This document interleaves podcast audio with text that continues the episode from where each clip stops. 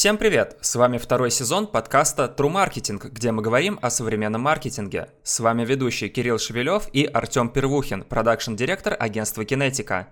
Всем привет! Привет, Артем, расскажи, пожалуйста, о чем сегодня мы будем говорить?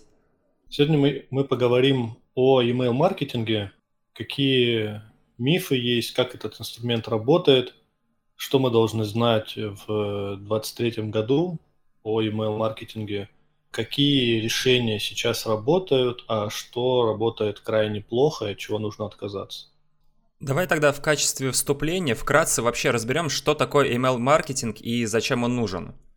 Ну, email-маркетинг – это что? Это система персонализированных сообщений, которые направлены на выполнение маркетинговых задач.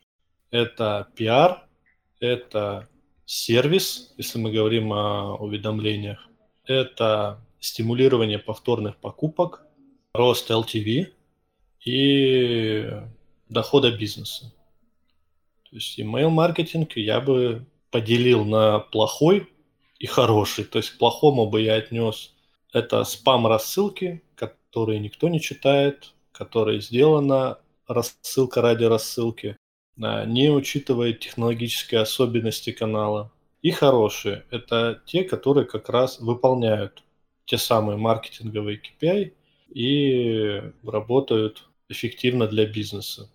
Обращу внимание, что когда мы говорим о пиар и сервисе, то он может быть не только от нуля до плюса, но и в минус. То есть слабые рассылки ухудшают ситуацию, делают отток базы, делают отношения хуже компании. То есть ну, в минус тоже здорово работают. И Почему я думаю, об этом нужно поговорить? Потому что часто экономика первой сделки является убыточной из-за агрессивной конкуренции, из-за высоких ставок. И мы должны выстраивать процессы повторных продаж для того, чтобы бизнес оставался рентабельным. Вот email маркетинг является один из инструментов. Email, пуши, формирование чат-ботов и пуши там. Это все одни, э, одни из важных инструментов современных для устраивания повторных продаж для рентабельности бизнеса. Артем, э, смотри, вот я думаю, у многих наших э, слушателей, да и у меня у самого невольно сложился такой стереотип, что когда тебе на почту приходит какая-то рассылка, то она автоматически ассоциируется с каким-то спамом. Ну, то есть то, что если ты ее видишь в обычной папке входящих сообщений, тебе кажется, что она все-таки должна попасть в спам, это бесполезная какая-то вещь, на которую не надо обращать внимание. Вот расскажи, пожалуйста, по твоему мнению, почему такой стереотип вообще появился, что любая рассылка ассоциируется невольно со спамом? Да, я даже согласен. Большинство рассылок является спамом, там ей место, и чем лучше системы, почтовые клиенты будут все это распознавать и отправлять в спам, вот тем лучше. Почему? Потому что очень много бездарных рассылок с точки зрения оформления, с точки зрения содержания, куча банальщины, а, абсолютно не попадание в целевую аудиторию – неценные предложения, и все это можно помножить на ноль и выбросить в спам. И если возвращаться к вопросу, почему вообще люди ассоциируют рассылки со спамом, потому что крутая, хорошая рассылка, хорошее письмо – это крайне сложная задача. В большинстве случаев предприниматели и маркетологи с ней просто не справляются. Не имеют ни опыта, ни команды, ни ресурсов, чтобы ее сделать, Э, экономят на качестве, поэтому мы и видим реально слабые письма, которые люди и мы сами отправляем в спам. И важно еще что здесь понимать, что письма – это инструмент близкого контакта. То есть в персональном контакте это e-mail, это звонок, это входящие сообщения в мессенджере. Важна этика коммуникации. Поэтому исполнитель очень хорошо должен это понимать и чувствовать. То есть отношение к рассылке очень утилитарное. А об этике коммуникации почему-то заботы такой нет. И отсюда и обратная связь такая же. Мы не этичные, мы не впечатлили человека, и он ответил тем же, имеет право. Поэтому здесь закон абсолютно работает справедливо, на мой взгляд. Отдельный момент – это вот этот мрак с использованием купленных чужих баз. Вот такие маргиналы вот до сих пор встречаются. Тут не то, что этика, но вот мы про этику поговорили, это вот ребята на другом конце этой линии. Маргиналы, использующие чужие базы, отправляющие свои письма, выдумывающие способы, чтобы они там как-то не попали в спам и попали к пользователю. Мы их получаем, я их получаю, ты их получаешь. Из этого клубок вот этого вот негатива, он тоже копится. Ну и последний момент, я думаю, что это то, что многие люди о письмах судят по себе. Я не читаю рассылки, значит никто не читает. Такое когнитивное искажение, по-моему, называется обобщение. Я читал недавно книжку. Значит, когда мы э, судим о чем-то или делаем какие-то обобщения на основе своего собственного опыта, игнорируя другие там, возможные факторы или данные, которые влияют вообще на события. Там, я смотрю футбол, мне кажется, все парни смотрят футбол. Или большинство. Я что-то не люблю, мне кажется, что, ну, в целом большинство, там, я не ем оливки, мне кажется, что в целом там их никто не любит. То есть какие-то какие-то вещи, или наоборот, я люблю там оливки, мне кажется, что... То есть отсюда предприниматель уже немножко эмоционально принимает свои решения. Ну, или маркетолог, или маркетир. Я думаю, вот по этим пунктам и люди могут ассоциировать рассылки со спамом, а свое отношение выражать очень скептически, как минимум, пока они не попробуют хороший продукт. Вот почему предприниматель, например, в своей кофейне может использовать лучшие зерна, лучшую муку для выпечки, а при этом лучших email-маркетологов он ну, не рассматривает, да? То есть он берет там какого-то Васю Пупкина и тот за 2 рубля собирает ему рассылку. Почему вот такая логика? Или человек на производстве старается сделать крутой продукт, классный, а специалиста по контекстной рекламе он берет там студента. То есть вот эти вещи мне немножко непонятны. Предполагаю, что э, люди немножко странно относятся. Они не относятся к своей кофейне, как сначала я сварю самый дешевый кофе самые дешевые булки сделаю, а потом посмотрю, если это работает, тогда уж и куплю хорошую кофемашину. Они так не рассуждают. А с подрядчиком могут так рассуждать. Ты сначала вот на говнорассылках мне докажи, что этот канал работает, а потом я увеличу бюджет. То есть такая логика, конечно, не будет работать. Ну да, увеличит бюджет, когда уже все клиенты из клиентской базы разбегутся, добавят спам и, и заблокируют. Ага. Артем, как раз э, следующая тема, которую мы коснемся, это клиентская база, потому что, по сути, она служит основой для email-маркетинга, потому что, ну, если у тебя нет клиентской базы, тебе некуда отправлять свои письма и неоткуда э, привлекать клиентов. Поэтому расскажи, пожалуйста, вообще про клиентскую базу, что это такое, как она собирается, да и вообще расскажи про нее как про первый этап работы с email-маркетингом, с чего стоит начинать. Ну, помимо банальных идей типа форм на сайте и хранения данных по тем пользователям, которые во что-то купили или заказали. Отбросим это как само собой разумеющееся, посмотрим, что еще есть. Из того, что мы используем с командой, это использование акций, которые делает бренд в паре с тем, что пользователь должен оставить данные о себе.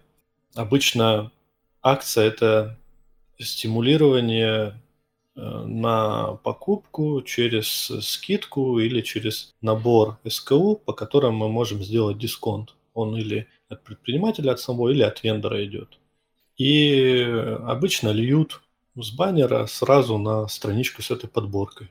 Мы можем сделать здесь вставки для сбора данных или отдельные лид-магниты, которые будут более вкусно, ярко, интересно подсвечивать эту акцию и просить пользователя или зарегистрироваться, или оставить данные.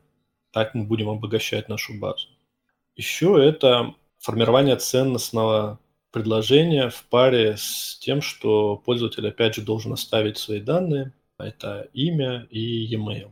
Что тут имеется в виду? Мы формируем какой-то гайд или э, конкурс, или отдаем доступ к комьюнити, или какой-то записываем курс и отдаем его за подписку. Основная идея в том, что это должно быть по-настоящему ценное. В глазах пользователя это должно быть больше, чем он отдает. То есть я отдаю свои данные и получаю гораздо больше за это. Если вы выстраиваете комьюнити закрытое, вот у нас э, бренд одежды, выстраивать закрытое комьюнити, то есть там человек не только оставляет свои данные, чтобы попасть, но еще и есть логин в Telegram для того, чтобы перевести коммуникацию в Telegram пуши. Еще один способ – это дать какой-то эксклюзив в рассылке. То есть мотивация на то, чтобы человек подписался, это получение информации, какого-то контента, которого он нигде больше не получит. А, если вы уже системно отправляете письма, то вы можете пригласить какого-то гостя, сформировать уникальный классный контент и давать его только в рассылке. Ну, потом вы можете через какое-то время его опубликовать, в этом страшного ничего нет. Ну, по крайней мере, на этой мотивации до собрать базу можно. Опять же, это абсолютно экологично, человек сам принимает решение, готов он оставить эти данные на доступ или не готов. Что еще? Ну, это сейчас очень активно используется прогрев аудитории в отделах продаж через вебинары, воркшопы, онлайн-мероприятия. Тут, понятно, пользователь для того, чтобы поучаствовать, так или иначе оставляет эту базу. Я бы здесь вернулся к тому, что а как бренд потом работает с этой аудиторией, вообще работает ли? То есть собрали, пообщались и сидим, ждем у моря погоды, пока эта аудитория после этого вебинара будет там в очереди стоять, покупать. Да нет. Отдел продаж может прозванивать, может не прозванивать, но а, звонок не всегда вот своевременный. Здесь письма будут или пуши в WhatsApp работать чуть лучше, поскольку оставляют человеку свободу, когда он может ознакомиться и когда он может а, ответить, тогда, когда ему удобно. Звонок все-таки он обычно человек отвлекает от его дел. Поэтому система рассылок хороших писем после того, как вы провели вебинар на эту аудиторию, которая будет его догонять, сообщать, стимулировать, протолкнуть его дальше по воронке продаж. Это хорошая идея. Ну и, конечно, последнее, что бренды идут очень неохотно почему-то, это коллаборации. Какие-то вот простые решения, когда у нас есть, например, салон красоты, мы делаем кросс-коммуникацию с клиникой, например, оздоровительной терапии или массажа, или услуги психолога, они прекрасно дружат между собой. Бухгалтерские, юридические услуги. Такой синхрон позволяет... Почему люди так не делают? Потому что или у них нет вот знакомого такого, что вот приятеля, типа, ну что я пойду на холодную с кем-то там знакомиться. Или потому что они не понимают, как это нужно делать, а в этом на самом деле сложного совершенно ничего нет. Это win-win стратегия, прекрасно работающая. Как на узнаваемость, так и на прямой литген. Поэтому этот инструмент помогает а, собрать базу и использовать бренд другого партнера для того, чтобы расширить свою базу в том числе. Вот это те инструменты, которые абсолютно неплохо работают.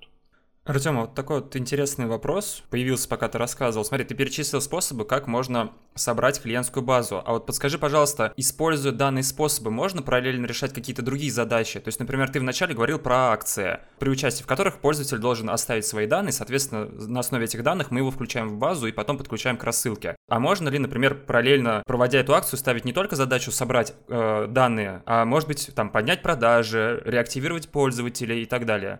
Ну, реактивация пользователей чуть в стороне идет, поскольку нужно смотреть, какая группа товаров им релевантна, чем они интересовались, что у них было в корзине, и делать реальный дисконт или реально классное предложение и приходить к ним.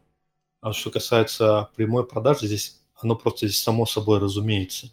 Если мы делаем какую-то акцию, стимулирование продажи является первым KPI – Просто мы смотрим на эту акцию не просто как на какая-то недельная акция, где нам надо заработать в моменте столько-то денег, но и стратегически о том, что мы еще эти контакты соберем и будем дальше использовать там весь год для коммуникации с аудиторией. Это стратегический подход, когда мы о нем задумываемся, что мы не просто здесь делаем, а еще и чтобы потом это все использовать. Разметить эту группу, когда она собрана, что это за аудитория, что он не просто в базу со всеми попала, перемешалась, а мы ее затегировали. Мы точно понимаем, в какой момент их включить рассылку, в какой вообще исключить лучше. Тогда это работает чуть точнее. Хорошо, а расскажи, пожалуйста, вообще с какими ошибками можно столкнуться при работе с клиентской базой или при ее сборе? Ну, первое, о чем я поговорю, это вообще отношения. Отношения вот этой вот базе, да, то есть мы говорим вот база, база, сегменты. И вот когда это отношение просто как к набору данных, а не как к реальным людям со своими капризами, со своими которые уже окружили, окружены первоклассным контентом, не желающим компромисса в виде неадресных рассылок, без бонуса за вовлечение, за подписки, за реакции в письмах. Тогда это работает все сильно хуже, как будто бы это такая невидимая нить, которую человек очень хорошо чувствует. Вот это вот отношение через письмо. Часто ошибка – это агрессивные формы сбора зашел почитать, эти баннеры атакуют со всех сторон. Тебе не то, что подписаться охота, тебе охота вот свалить быстрее.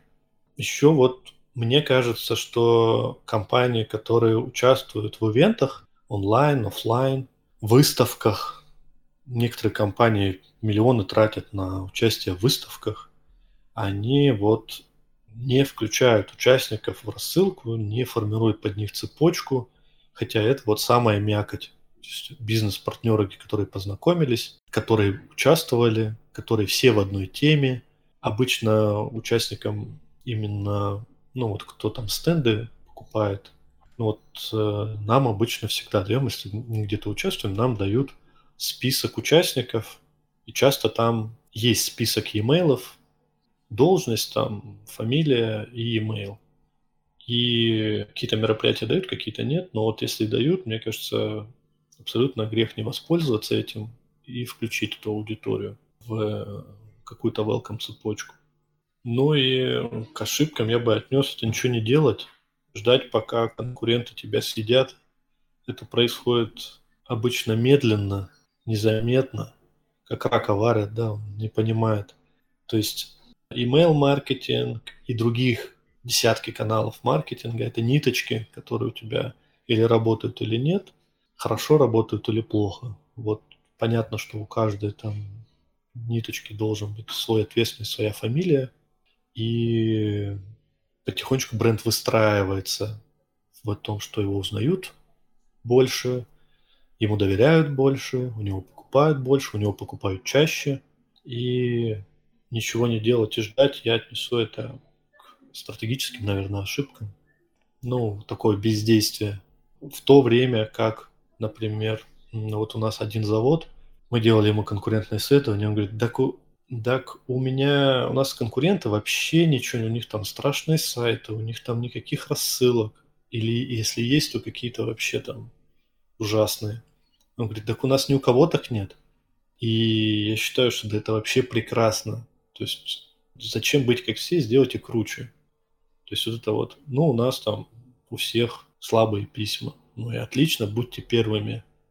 Гораздо сложнее работать на рынке, где у всех крутые, а нам сделать надо не на 5, а на 5 с плюсом. Вот намного сложнее, намного более там избалованная аудитория, и поэтому эти возможности, я считаю, нужно использовать.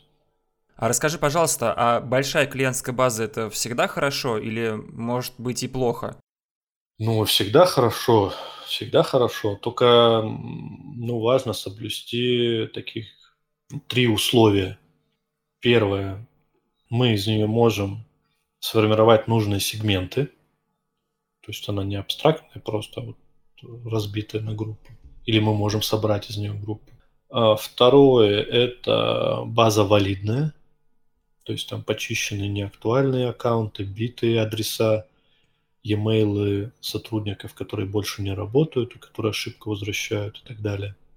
Ну и третье, участники рассылки дали согласие на ее получение. Это белая пушистая база. Ну и здесь важно понимать, что большая база – это большая ответственность, поэтому доверить ее нужно таким крутым командам, которые не расплескают ее. Я говорю про спам, я говорю про отписки. Поэтому большая база – это хорошо. Артем, отвечая на данный вопрос, ты уже косвенно упомянул сегментацию базы. А расскажи вообще, пожалуйста, зачем она нужна и какие преимущества сегментации бывают? Первое, что нам важно, это определить сегменты. Почему мы вообще с этим заморачиваемся? Потому что сегментация дает более адресное, а, более целевое сообщение. А это напрямую зависит от того, какую реакцию мы получим от читателя. Что такое сегментация? Это контакты, объединенные по какому-то общему признаку, на который мы будем ее и разделять. Нужно это, чтобы прицельно с ней работать, и за основу для сегментации обычно мы берем поведение пользователей. Есть более сложные механики по RFM, но для упрощения мы возьмем здесь сегментацию, например, по целевым действиям и по специфическим особенностям каким-то для проекта. По целевым действиям это те действия пользователя, которые представляют для нас ключевой интерес. Как правило, это что-то приносящее доход, заказ, люди, которые прошли по до какого-то этапа воронки продаж, потом отвалились, начали оплачивать, не оплатили, покупали у нас такого-то продукта в прошлый месяц, а в этом месяце пока ничего не покупают, или покупали, покупали год, перестали покупать, или это люди, которые покупают каждый раз одно и то же, вот, то есть по определенным признакам. Сюда же отнесем, например, подписался на рассылку, но не выполнил целевое действие, выполнил какое-то целевое действие там несколько раз, и в сегменты по поведению. Там новые подписчики, Активные подписчики регулярно открывают, кликают, и неактивные. То есть не открывают, например, больше там, трех месяцев, шести месяцев. Здесь при работе с группами мы еще можем специфические для бизнеса метрики использовать. В зависимости от того, это там Яком, недвижка, фарма, авто тематика и так далее. Она в одном регионе, в нескольких, международка или нет. Отдельно это сегменты по какой-то специфике для групп. Например, ну, у нас магазин чего? Книг, например. Мы различаем тех пользователей, которые совершают покупки вот для себя, вот для там, в подарок, для работы, для учебы. И мы понимаем, что каждый выделенный сегмент, он требует ресурсов для того, чтобы формировать для него рассылку, придумывать идеи – Поэтому я здесь рекомендую не заигрываться и ограничивать аппетиты. Навыдумывать можно этих сегментов там сколько угодно. Сфокусируйтесь, не знаю, на пяти сегментов, если у вас база в тысячу подписчиков, например. Или если в сегменте есть хотя бы 30-40 пользователей. Ну, здесь в зависимости от среднего чека, какой у вас бизнес, но ориентируйтесь так, что в сегменте не было там полтора человека – и вы сидите для них командой, тратите кучу денег на формирование. Сделайте так, чтобы ваш подрядчик в явном виде показывал в сегменте, какая аудитория, а в идеале еще и спрогнозировал, какой доход мы можем получить, если ранее уже работали с этим сегментом. Поэтому здесь не стоит еще выдумывать сегменты на пустом месте, выбирая для этого какие-то незначительные признаки, которые особо не позволят нам это никак реализовать, ни тактически, ни стратегически. К сегментации еще мы должны отнести разделение на триггерные и событийные. Что такое триггер? Письмо по триггеру. То есть это обычно все автоматические письма. То есть это сервисные письма, зарегистрировался, записался куда-то, оплатил, получил статус по доставке, запросили мы обратную связь после покупки. Вот. К триггерным же мы относим еще и welcome цепочки, это система писем, которая выстроена по логике отдела продаж. Ну, то есть, когда мы человек, например, подписался или выполнил какое-то действие, мы ему отправляем серию из писем, например, по понедельникам или по статусам по воронке, и человек вот заранее написанные письма просто получает, читает, вовлекается, там какая-то логика развития в них есть, возможно. Например, у нас э, в агентстве есть серия писем, которые отправляются в зависимости от этапа продажи. То есть, если человек ушел на то, чтобы заполнить бриф, предоставить нам все доступы, у нас есть письмо, где мы объясняем, как выдавать доступы к разным системам, почему важно качественно заполнить бриф, что такое качественно заполненный бриф. Потому что человек там сэкономит как попало заполнит, сэкономит 15 минут своего времени, мы ему перезвоним и потратим 30 минут для того, чтобы дозаполнить голосом. Или когда защищается коммерческое предложение.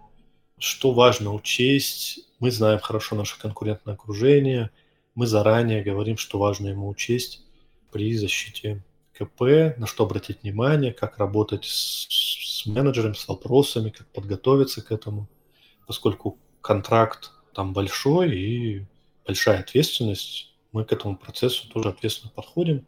Так как отдел продаж есть в любом бизнесе, а, особенности в услугах, да, то мы понимаем, что такая логика, она насаживается на другие проекты, другие бренды, с которыми мы работаем, и это помогает чуть качественнее точнее сделать свою работу. Это такой элемент и сервиса, когда человек такой, о, прикольно, а мне в других компаниях такого не делают. И профилактики от однотипных вопросов и ситуаций, которые позволяют ну, немножко еще и разгрузить менеджера, не объяснять одно и то же, чтобы ребята он занимались чуть более важной работой, а вот на типовые какие-то вопросы, подготовку а, не тратили время. Письмо является нашим менеджером, который сам с человеком общается так как он вовлечен в пресейл, для него это точно не является ни спамом, ни какой-то левым письмом. Он ему помогает, действительно помогает. Особенно если маркетолог, ну, не такой опытный бывает. Ребята пришли в новый бизнес, работали в одной сфере, пришли в другую сферу. И мы помогаем погружать его в эту сферу и чувствовать ему комфортно. Ну и последнее – это сегментация. Здесь бывает явная и скрытая.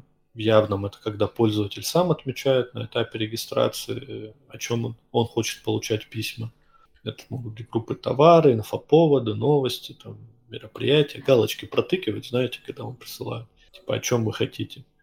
Как РБК делает, например. О чем вы хотите видеть новости, получать рассылки. И скрытое когда мы сами решаем, что пользователю отправлять на основе его поведенческих параметров. Ну вот, пожалуй, вот это основные моменты по сегментации. Что ж, спасибо, Артем, за ответ. А давай перейдем к следующей теме. Расскажи, пожалуйста, какие KPI мы должны наращивать э, в канале email-маркетинга и вообще на что следует обращать внимание предпринимателям? Вообще у KPI есть, в маркетинге KPI есть воронка.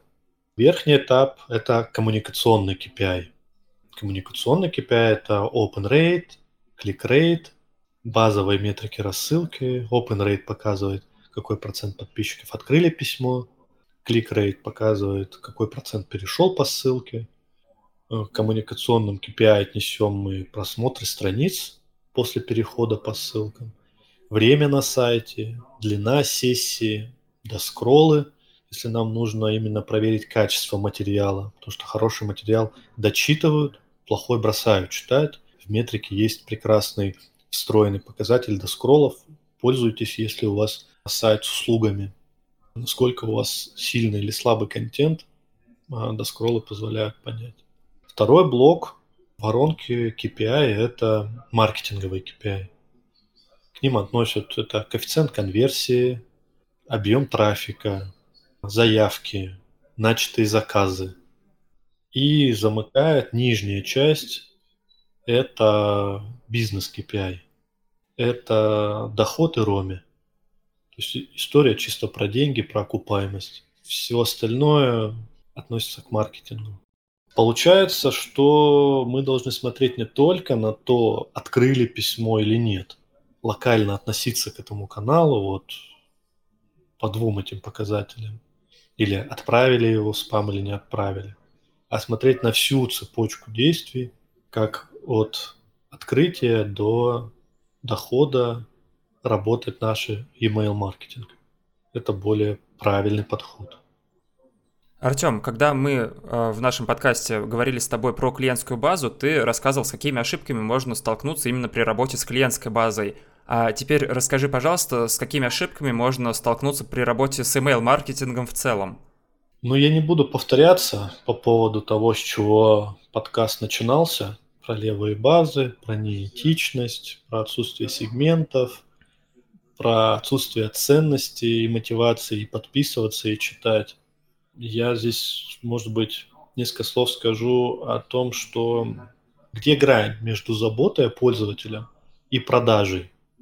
Является ли продажа негативным действием, когда мы приходим не просто рассказывать, впечатлять человека, как вот делать для него развлекательную часть, но ни в коем случае там не продать, не дай бог, чтобы он не подумал, что мы пришли продать в плохом смысле этого слова. Вот как продавать и при этом оставаться лояльными, при этом оставаться вот такой брендом френдли, да, то есть который не пришел тебе со списком, что тебе надо купить у него, а пришел с каким-то сбалансированным предложением.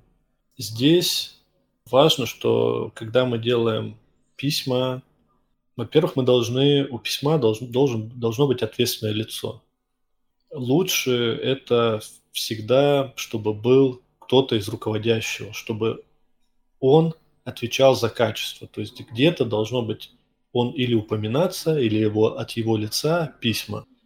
Это позволит и руководству вовлекаться, все-таки от его лица, что попало уже не напишешь. И человеку, что с ним общается не что-то абстрактный бренд, всем плевать на этот бренд, а человек с какой-то историей пришел к нему. Вот такой сторителлинг авторский, даже если он написан где-то там в отделе маркетинга или агентство пишет, он позволяет чуть точнее, чуть плотнее работать с бренда с конечным потребителем. И э, вот через письма пользователь должен понять, что вы хотите не побыстрее продать ему товар или услугу, а этично и лично помочь с выбором. Например, когда вы подписываете пользователя на рассылку, не просто нужно поблагодарить, а объяснить, что вы вообще предлагаете. Вот он, подписка – это приглашение в ваш магазин. А что там будет? Кто там будет? Какие-то услуги? Как вы работаете? Какие подходы вы используете? Почему вы круче конкурентов? Искренне, живо, нужно еще и предложить в любой момент в явном виде крупно отказаться от рассылки, если человеку это там неинтересно. Вот, потому что многие бренды прячут там серым пятым шрифтом, се, серыми буквами где-то внизу, боясь, что, не дай бог, от них отпишутся. Лучше пусть экологично отпишутся, чем в спам закинут. Артем, знаешь, что тут... Извините, перебью, интересное наблюдение. Вот, кстати, поскольку действительно многие бренды прячут вот эту надпись «Отписаться от рассылки» в самый низ самым незаметным шрифтом, я всегда очень легко от них отписываюсь, потому что я знаю, что вот эта кнопка, она будет всегда внизу самым маленьким шрифтом, и когда письмо приходит, я просто сразу вниз пролистываю и нажимаю туда. Здесь есть неявная штука. Почему бренд прячется Почему он прячет эту отписку? Если он прячется, если он вот скрывает серым, вот, чего он боится? Почему он боится? Почему он, если не сделать нормальным цветом и обычным шрифтом, человеческое сообщение, если вам эта рассылка не нравится, отписаться можно по ссылке. Почему это плохо? Я так не считаю. Часто это бывает, потому что это стандартные шаблоны в каких-то сервисах рассылок. Ну так переделывайте шаблоны, адаптируйте под бренд. У всех будет по шаблону, у вас будет не по шаблону, у вас будет круче. Вот и здорово, это не проблема, а возможность. Я к тому, что да, действительно, если все действительно пользуются таким шаблоном, то пользователи его уже заучили, и для них и не проблема отписаться от рассылки, потому что они прекрасно знают, где будет кнопка находиться. Не возникнет никаких трудностей с этим. Давай тогда перейдем сейчас э, к последней теме нашего подкаста. Расскажи, пожалуйста, какие вообще интересные случаи были в твоем личном опыте в работе с email-маркетингом и с рассылками? Ну, из интересных случаев, ну, первый – это мы делали систему рассылок для секс-шопа, и пользователи крайне плохо во все это дело вовлекались. Тема специфическая.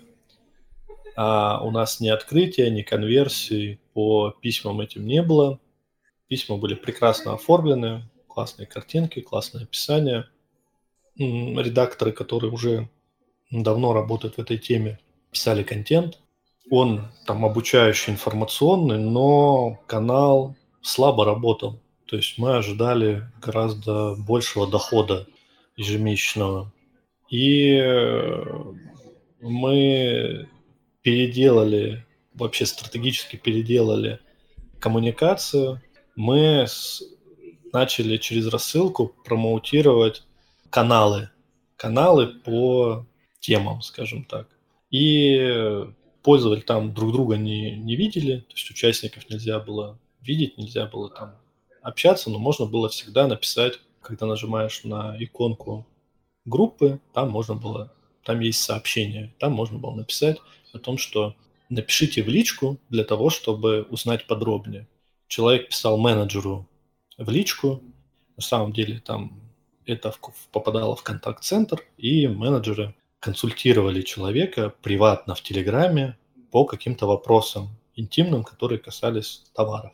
И уже там, в этой вот приватной беседе, менеджеры, то есть точка входа была письмо, вторая точка был телеграм-канал, потом это был чат, и потом возврат из телеги по UTM-метке, ну там в товар зашла UTM, на а, сайт. И смотрите, как мы усложнили механику. Тут рассылка и сразу переход на товар. А тут длинная цепочка усложненная. То есть надо было еще попасть в какой-то чат. То есть это что же воронка? Там люди отваливались в чат. Потом нужно было э, изучить информацию в канале. Потом нужно было еще написать персонально для того, чтобы уточнить что-то. И потом только, ну, можно было прям с канала купить, потому что там в канале анонсировалось. Это был не чат, это был канал, анонсировались какие-то ну, там, товары, свойства, особенности. И можно было перейти, но вообще люди там за консультациями обращались к менеджеру в описании, ну, там в описании канала было куда писать. Получали приватную консультацию, обезличенную условно, и обратно уже, когда им что-то рекомендовали, они уже возвращались и покупали. Так вот, э, я офигел от того, что усложненная цепочка работала гораздо, гораздо эффективнее. Там процентов на 80 выросли просто с, первой же, с первого же месяца, чем вот более упрощенная модель. Вот такого я редко видел, когда такое происходит. Но это мы раньше говорили в подкасте о особенности бизнеса. Учитывайте особенности бизнеса. Вот какие это особенности как их учитывать? Ну вот мы, по сути, в рамках канала-то и остались приватного. То есть и email, и сообщения в чате очень близки по сути по своей. И еще был пример. Такое-то у нас было в начале этого года, по-моему. Мы закосячились. Мы отправили делали компанию для передвижника. Это магазин, который торгует товарами для творчества. Ну, мы сейчас им делаем. В общем, мы, когда делаем письмо, мы отправляем его нескольким людям ответственным. Там, куратору проекта, менеджер смотрит, куратор отдела, ну, для того, чтобы, если там какая-то опечаточка, потому что письмо – это такая штука, все, фарш обратно не провернуть. Отправил, и все, там, поправить уже ничего нельзя. На самом деле можно, сейчас расскажу. И там в имени стоял, ну, скриптовый такой, подставляющийся имя. И мы в одной из, из таких рассылок забыли проставить тег имени. В итоге каждому подписчику в нашей базе ушло письмо с текстом «Здравствуйте, Виолетта». То есть это было тестовое имя, а оно просто всем ушло. Э, оно было указано в качестве примера, но вот э, у нас этот э, тег не отработал. И э, что делать? Мы всех пользователей, а там еще крупно, здравствуйте, Виолетта, и все, и поехали. Ну, там вполне вероятно, знаешь, кто-то из пользователей действительно был Виолетта, и им норм было. Им норм, а 99,9% остальным людям не норм. Что делать? Мы, значит, руки в ноги, надо быстро эту ситуацию исправлять. Как исправлять? Единственное нормальное это исправление – это письмо извинения. Мы решили подойти к этому письму извинению не так «Здрасте, вы не Виолетта, вы там Сергей». Или извиняемся за ошибку. Вот бывает такое, как будто тебе пишут «Почта Россия». Приносим свои извинения. Там, О, Почта России приносит свои извинения, потому что мы написали Виолетта. До свидания. Вот это вот формалин такой, от него тошнит. И мы передвижнику решили сделать прикольное письмо извинения и рекомендуем людям вот в явном видео такой использовать это не как проблему, а как возможность. И мы крайне быстро, буквально за два часа, за час с клиентом согласовали. Во-первых, мы от, обозначили ответственного за рассылки, чтобы отвести удар от компании и обыграть тему письма. То есть, что не передвижник виноват, а вот конкретный, в нашем случае это Макс. И э, мы открыто написали, открыто признали ошибку, назвали виновного, чтобы вот отвести негатив. И это позволило добавить в рассылку вот чуть-чуть человечности, потому что извинения от компании это мимо пройдут, а вот извинения от реального человека уже у него больше шансов вызвать реакцию читателя. И в итоге у нас получилось такое сообщение о том, что э, заголовок у нас был там «Хотели отправить Виолетте, а отправили вам». Хм. Здравствуйте, Сергей. Это там Максим, ответственный за рассылки. Э, недавно мы вам отправили рассылку, в которой по ошибке назвали вас Виолеттой. Посыпаем там голову пеплом, больше так делать не буду. И, ну и дальше уже развили. Буду рад, если, несмотря на ошибку, вы обратите внимание на акции там этой недели. Они сделают ваши покупки выгоднее, там, то-то, то-то. И что самое интересное для меня, что мы получили положительную обратную связь. То есть люди э, писали, выкладывали это в Инстаграм, люди выкладывали, отвечали на, эти, на это письмо с извинением, типа, блин, Максим, да все мы люди, все нормально. И такая реакция вообще глубоко нас тронула. И мы там пролайкали от лица и агентства э, сообщения в Инстаграм, где люди тоже выкладывали о том, что смотрите, как ребята, и я на самом деле не Виолетта, но так вот э, ребята отработали. И люди охотно вовлекаются в разговор с конкретным человеком, со своим характером, с методом повествования, чем с обезличенной компанией. И, кстати, мы после этого вообще в эту рассылку этого персонажа Максима, а у нас ну, Максим персонаж, и Максим реально ответственный за эту рассылку, он теперь по сей день и ответственный, так и пишет письмо там от, от Максима. А напомни, пожалуйста, чем магазин занимался? Это продажа товаров для художников. Смотри, было бы... Он занимался, занимается. Да. да, понятное дело, э, так делать нельзя было, но можно еще было бы все превратить в шутку, знаешь, там, типа, здравствуйте, я Максим, мы по ошибке вам отправили, э, там, типа, письмо, назвав вас Виолеттой, и в качестве извинений мы предлагаем вам скидку другого нашего клиента из секшопа, переходите в телеграм-канал, обсудите с менеджером и так далее. Ну, можно, да, можно придумать. Нужен кто-то, кто ответственность за все это возьмет. Ну думаю, такая коллаборация была бы очень необычной и интересной. Что ж, Артем, спасибо за сегодняшнюю беседу. Действительно, получился такой душевный и интересный подкаст, то, что, опять же, начинали говорить про email-маркетинг, заканчиваем секшопами, виолеттами. Вот, но, к сожалению, на этом а, наше время заканчивается, выпуск подходит к концу. Оставайтесь с нами, подписывайтесь на наши подкасты и услышимся через неделю.